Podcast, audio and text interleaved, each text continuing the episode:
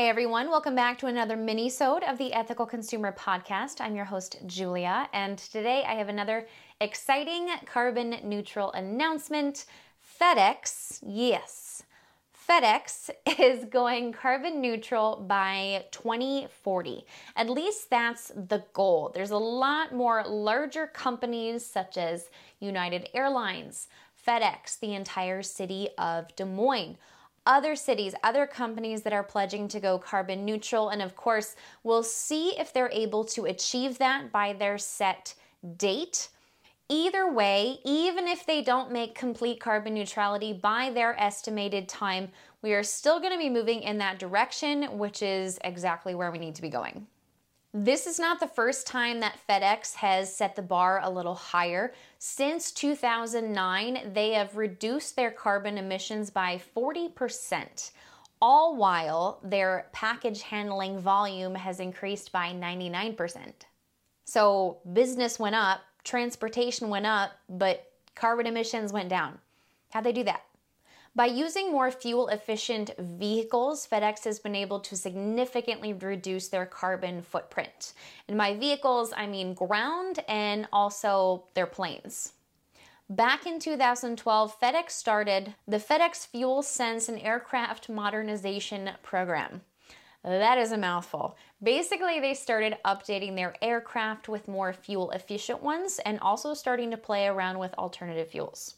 Since 2012, they've saved a combined amount of 1.43 billion gallons of jet fuel and avoided over 13.5 metric tons of carbon emissions. That's a pretty big deal. And this was back in 2012. Some companies were jumping on board at that time, but that was still pretty early to adopt a fleet wide reduction in carbon emissions. FedEx plans to continue this with their ground fleet as well upgrading to electric vehicles, and eventually having their entire fleet be electric. They're also going to be contributing to sustainable energy research, adopting it in their shipping facilities, and partnering with Yale University to start a carbon sequestering program to help reduce the amount of carbon that's already been released into the air. FedEx has pledged $100 million to the Yale Center of Natural Carbon Capture. This is another example, not unlike United Airlines, where one very large company is going to help so many other companies because they are funding the research, they're funding the sequestering, the capture, the storage research, and the facilities to do so. In addition to the movement of the parcels, the parcels themselves, if you're using a FedEx branded box, 100% of their packaging is recyclable and 45% of it comes from recycled material. So we're continuing this thought of keeping paper and cardboard products in rotation for longer, continuing to make sure it is recyclable and making sure it is made from recycled materials. This, of course, is an imperfect system. It is always best to shop local when you can. However, in an episode that was actually just recorded yesterday, that'll be coming out next week with Olivia for the Ocean, we discussed how sometimes depending on where you live, I know this has come up before, depending on where you live, you might not be able to get as many waste free or the choice options that you'd like. It would be ideal to be able to buy everything within, you know, a 20 mile radius of where you live. However, shipping is going to be something that's not going away, especially when we're talking about the shipping that has to occur in order to get it to a store, hopefully no more than 20 miles away from you. This is just a way of life. Not everything is manufactured and sold in the same place.